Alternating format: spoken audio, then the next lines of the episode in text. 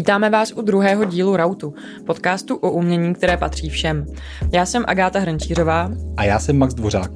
Výrazným proudem v současném umění jsou projekty, které na první pohled působí spíš jako sociální práce nebo komunitní aktivismus, přestože jejich vznik iniciují umělci a umělkyně.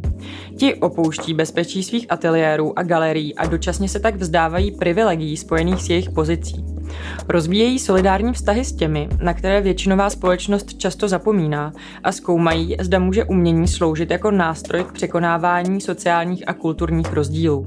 I když umělecko-sociální projekty vytváří potenciál pro emancipaci a zlepšení života dané komunity, ne vždy odpovídají jejím potřebám. Projekty tohoto typu mají většinou v základu dobré úmysly vedené snahou o proměnu světa v umění v inkluzivní a bezpečný prostor – v důsledku mohou ale vést k prohloubení nedůvěry mezi zúčastněnými skupinami lidí, tedy těmi, které by naopak měly spojovat. Umělecká práce ve veřejném prostoru je navíc nevyhnutelně problematická i z toho důvodu, že může vědomě či nevědomě sloužit zájmům nejrůznějších spekulantů. Úspěšnost a přínos těchto projektů ve vztahu k účastníkům, umělcům, lokalitě a divákům je vždy relativní. Jakékoliv hodnocení totiž může reprezentovat vždy jen určité hledisko. Tyto rozpory a úskalí vnímá i naše dnešní hostka. Otázky spojené s etickými aspekty umělecké tvorby klade sobě i dalším umělcům ve veřejné diskuzi. Dnes si budeme povídat o jejich aktivitách s obyvateli žijícími v oblasti Brynského cejlu, projektech na pomezí radikální sociální práce a umění a o gentrifikaci. Jsme v pražském studiu Mr. Vombat a dnes je tu s námi umělkyně Bára Bažantová, která v současnosti žije v Brně a studuje tam na Fakultě výtvarných umění Vysokého učení technického v ateliéru Environmentu. Ahoj Báro. Ahoj. Ahoj. A kdy jsi naposledy cítila, že jsi vůči někomu v menšině? Ty jo, naposledy asi řekla bych ve spojitosti s klinikou, s autonomním centrem, který fungovalo tady na Žižkově pořád to je takový, že si nepřipadám zas tak, uh, zas tak moc uh, jako odříznutá od té většiny, nebo vím, že to, co mě od ní odděluje, je hrozně tenká hranice a že vlastně je to moje vlastní rozhodnutí se z ní vyčlenit. Takže to je uh, v tomhle takový specifický nebo asi jiný, než když se bavíme o menšinách uh, v, v, nějakým v nějakém rozměru, jako v takovém, jakým se bavíme o nich běžně. No. Mohl bys jenom ohledně eh, té kliniky říct, v jakém přesně vztahu si tam vůči té většině byla? Já jsem na klinice bydlela a já nevím, mám pocit, že eh, nějaká většinová eh, česká společnost se vůči, vůči tady tomu projektu stavila pořád tak hodně při nejmenším podezřívavě, jestli ne odmítavě. Tak já jsem byla sou, součástí prostě tady toho jako tady těch eh, podivínů, nebo eh, já nevím, často jsme byli nazývaný eh, feťákama nebo sluníčkářema. Já vlastně úplně nevím, jak bych, jak bych se pojmenovala sama sebe já, možná jako skvoterka ideálně, ale klinika rozhodně byla spíš jako centrum plný aktivistů než, než skvoterů. A ty studuješ na umělecké vysoké škole.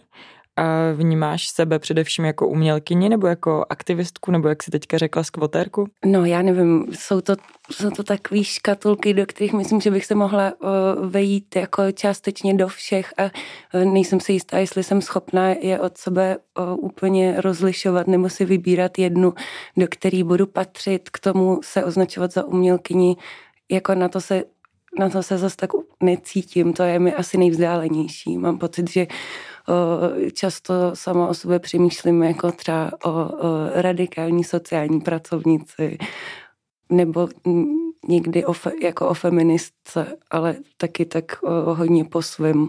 My si dneska budeme povídat i o tvý činnosti v Brně. Co tě do Brna přivedlo? No, do Brna mě přivedlo studium a FAVu a nějaký přátelé, kteří tam začali studovat přede mnou a ačkoliv já jsem v tu chvíli vůbec neuvažovala o tom, že bych se tam přihlásila, tak, eh, tak jsem tam jezdila za nima na návštěvu a přemýšlela vlastně po vyklizení kliniky, co si počnu eh, se svým životem a říkala jsem si, že se trochu nudím a že eh, to studium tomu jsem ještě moc nedala, takže bych to mohla třeba vyzkoušet. A kde v Brně žiješ? Uh, žiju v Paláci Morava. To je uh, úplně skvělý dům. a vlastně většinu času musím říct, že trávím někde v ulicích Cejlu anebo se touláním jako mm, tak někde kolem dokola Brna. Taky nejste z Brna a nevíte, co je to Cejl? Zavolali jsme Janu Milotovi, jednomu ze zakladatelů platformy pro sociální bydlení. Milota na Cejlu působí jako terénní pracovník organizace Equeroma Service, která podporuje domácnosti v bytové nouzi na jejich cestě za stabilním a důstojným bydlením. No, eh, Cejl je ulice v širším centru Brna, která uh, si de facto říká o to, aby tím centrem Brna opravdu byla, nebo tím širším centrem Brna uh, opravdu byla ve smyslu i těch jako obchodů a možná toho života a on tam život je, uh, jenom je vlastně jako takovej uh, neorganizovaný a možná se většině těch uh, brňáků mimo cíl úplně třeba nelíbí. Že ta ulice vlastně tím, jak v ní historicky už dlouho jako žijou Romové, kteří se tam začali stěhovat někdy v těch 50. letech, kdy přicházeli z východního Slovenska a to bylo to místo s těma starýma plesnivejma barákama, ve kterých původně žilo německé obyvatelstvo po válce vysídlený, že jo, jak je ta česká společnost taková ne ve všem úplně jako přijímající, uh, tak to místo považuje za nějaký ghetto, byť to třeba ghetto vůbec není, jakože myslím si, že Česko zná daleko víc uh, vyloučených lokalit a ten cíl je vyloučený kvůli tomu, že tam žije spousta chudých lidí. Jsme zpátky ve studiu s Bárou Bažantovou. Báro, jak se Brno za tu dobu, co v něm žiješ, proměnilo? nejvíc, eh, nejvíc vnímám asi pohybu eh, nebo změn v tom městě právě na Cejlu. Eh, konkrétně tam je jedna taková ulice Bratislavská, ve který dochází ke spoust, že hrozně moc se tam bourá a zároveň se tam hodně staví. Celý Cejl se, se přetváří, no, gentrifikuje. Co tebe konkrétně na této části města zajímá? Pro mě je to hlavně asi ten život, který uh, se tam odehrává ne uvnitř bytu, ale venku v těch ulicích a vlastně se tam cítím uh, asi nejvíc uvolněně z celého Brna. Mám pocit, že uh, je tam mnohem větší tolerance vůči nějaký jinakosti. Mám pocit, že tam nejezdí tolik fízlů, což je mi blízký a sympatický. A něco se tam často děje, lidi tam na sebe křičí a nikdo se tam moc netváří uh, jako nikdo se tam nějak netváří, všechno je takový, jaký to je a to, jsem, to je fajn. Dokázala bys říct, jestli má cel nějakou dominantu nebo nějaký místo, kde se uh, lidé setkávají? No, pro mě by to asi byl, byla Káznice, což je uh, takový kulturně sociální projekt uh, právě v ulici Bratislavská a uh, parčík pod Platany, který je takový park přímo přímo předtím. Eh, ještě tam je na rohu Cafe in the Ghetto. To je kavárna a zároveň sociální podnik, ve kterém pracovali jednak nějaký místní lidi a jednak eh, lidi s nějakým duševním onemocněním. Tak to je třeba pro mě takový, takový místo jako setkávání, ale zároveň si myslím, že to tak úplně nefunguje pro tu lokální komunitu, že ta tam má nějaký svoje místečka. Vím, že tam je třeba jedna taková trafika, kam všichni chodí a která i v době covidu eh, tam před ní vždycky jako postávají lidi a, eh, a pijou na ulici a kouří cigarety a tak to supluje nějaký takový místo setkávání a když jsem se ptala svých, svých známých, tak říkali, že to je proto, že tam všem prodávají všechno. No a jaký byl tvůj první kontakt s místní komunitou? A můj první kontakt uh, byl super, taky veselý, zábavný. A bylo to někdy loni v únoru, kdy jsme tam organizovali um, takovou pop-up vernisáž výstavu s mým kamarádem malířem Štěpánem Brožem, se kterým jsme založili takovou uměleckou kurátorskou platformu, říkáme tomu Fitness 3000 a vlastně na tu vernisáž, krom toho, že tam přišli nějaký uh, naši kámoši, tak se tam zjevili takový děcka ze sousedství, s tím jsme se tam začali nějak kámošit, no a to bylo hodně milý, ačkoliv se tam teda uh, snažili vykrást uh, peníze z kasičky, ale zároveň se k tomu tak sympaticky přiznávali, tak jsem měla pocit, že jako je mezi námi nějaký porozumění. Ty jsi zmínila platformu Fitness 3000. Za jakým účelem vznikla?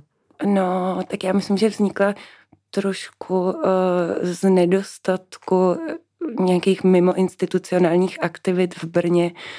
Jako, jak říkám, jedna nějaká součást mojí identity je ta skvoterská identita, která je hodně nevázaná eh, na, na jakýkoliv eh, baráky i nehmotné instituce a nevím, jsem zvyklá, že ty věci si děláme tak po svým a za nic a pro radost.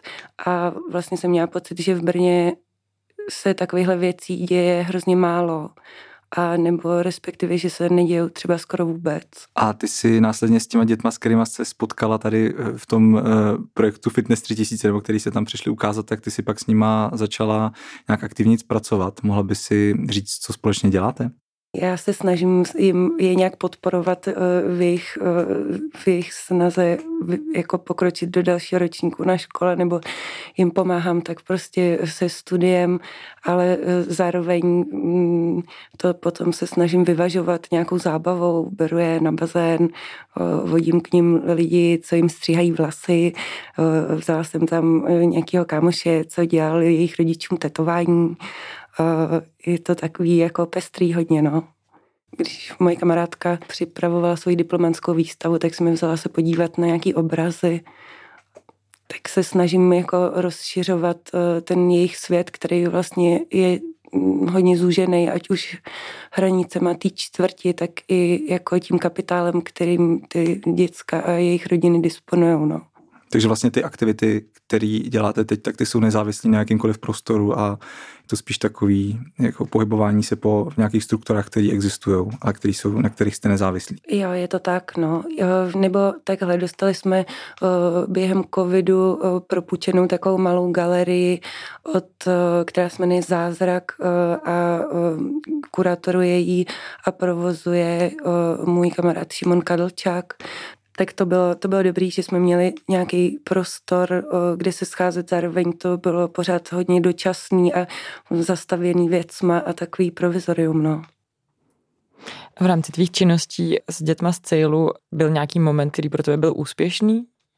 Mám pocit, že jeden z takových momentů, který nakonec byly uh, spíš pozitivní, ačkoliv to začalo tak negativně, bylo, když uh, ty děcka u nás doma ukradly uh, nějaký peníze mimo spolubydlícímu a uh, já jsem z toho byla nejdřív hodně ve stresu a pak jsem se rozhodla a nevěděla jsem, jak to mám řešit a pak jsem to šla uh, řešit jako k ním domů a vlastně od té doby se ten vztah s těma dospělýma mnohem víc vyvíjí, že mají pocit, že nebo že tam nastal nějaký takový moment jakýho, tak, jaký, tak nějak rovného přístupu a a tak ačkoliv to začalo tak jako uh, nešťastně, tak na, mám pocit, že třeba tohle byl takový moment, který se nám povedlo jako dobře vyřešit ze všech stran. No.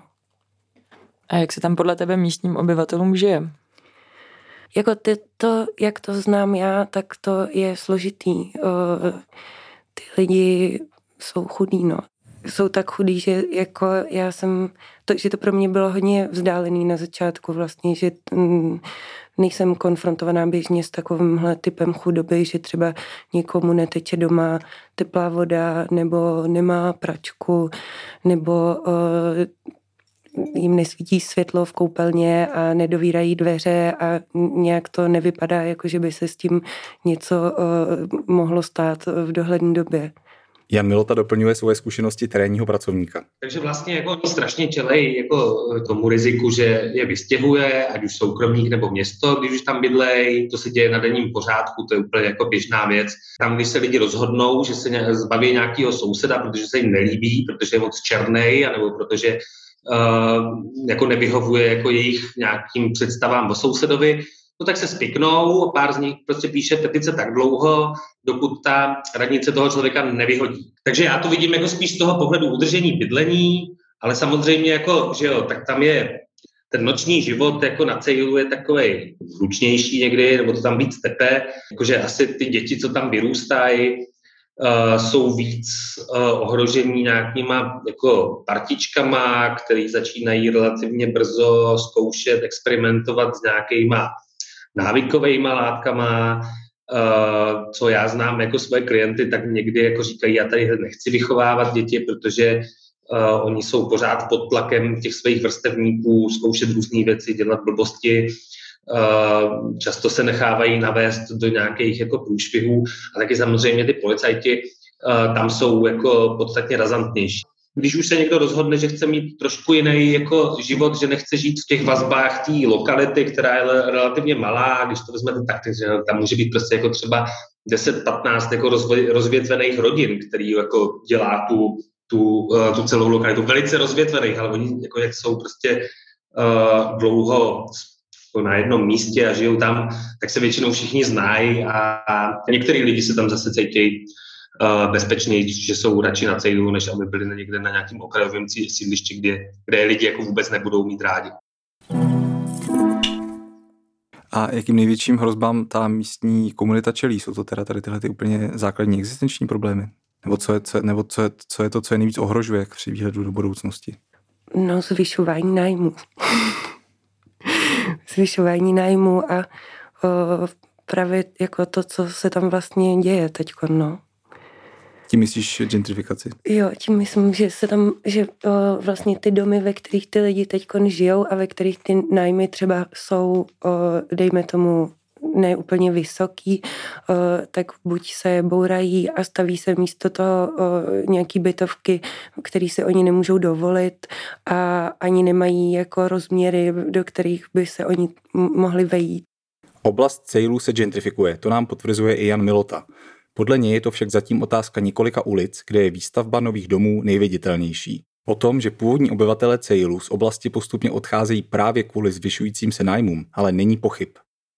Ta výstavba, která tam probíhá, určitě jako není pro ty lidi, kteří tam dneska žijou, že jo? Jako na ty každý jako z těch developerů kašlou. Uh, byť jako některé ty baráky vypadají, jako že by mohly být i jako normálně, jako že by se v nich dalo jako uh, bydlet a žít. Myslím si, že se strašně málo investuje jako do toho veřejného prostoru, že jako je tam ta káznice a je tam ten park uh, proti té radnici, což jsou jako dva velký stromy a to je tak všechno a, a ušlapaná hlína. Že mně připadne, že se tam strašně málo jako uh, přemýšlí o tom, jak teda tu čtvrť jako zpřístupnit lidem nebo udělat to vlastně jako hezký a využít toho, jako, že, že dneska jsou tam jako místa, které jako přirozeně k tomu uh, svádějí se tam potkávat a může to být dobrý. Uh, to, to jako místo bez sporu jako nějak ještě dlouhoromský bude, těžko říct, uh, co bude dělat dál město s těma svýma barákama, na to jsou pořád tlaky jako na ty privatizace. O vztahu gentrifikace a umění napsala Bára v únoru 2021 článek pro online magazín o umění Art Talk. V něm se vymezuje vůči projektům Kateřiny Šedé, která na brněnském cejlu také působila. V roce 2020 Šedá navrhla plán revitalizace veřejného prostoru v této části města. O tři roky dříve vydala knižního průvodce Cejlem. Publikaci nazvanou Brnox vnímá Šedá jako širokou mozaiku obyvatel a míst, která tuto takzvanou vyloučenou lokalitu tvoří. Přestože za svůj projekt byla Kateřina Šedá hojně kritizována, díky jejímu projektu se rozvinula širší diskuze o vztahu umění a proměn města a života komunit ve vyloučených lokalitách. Může se zdát, že Šedá a Bažantová dělají to též. Obě z pozice umělkyně ovlivnily a dál ovlivňují život obyvatel na Cejlu. Čím se tedy podle Báry jejich přístupy liší? Mám pocit, že z toho, jakým způsobem Kateřina pracuje, tak zachází trošku s tím prostorem, jako kdyby to byl prázdný prostor, že vlastně i z nějakých rozhovorů, který jsem si nakoukala na Artičoku, tak ona se tam jako přímo vyjadřuje tím způsobem, že, že jí zajímá prostě to město a ta čtvrť a já si říkám, že tímhle přeci zacházím s nějakým prostorem, kde eh, bydlí nějaká takhle specifická komunita, která má nějaký specifický problémy a, a tak já nemůžu eh, říkat, že mě to nezajímá. Přijde mi, že to, eh, nevím, je takový nevědomý hodně. Ale myslím si, jako já, já si klidně myslím, že její úmysly jako nejsou špatný, že to třeba je jenom prostě o, nedomyšlený, no.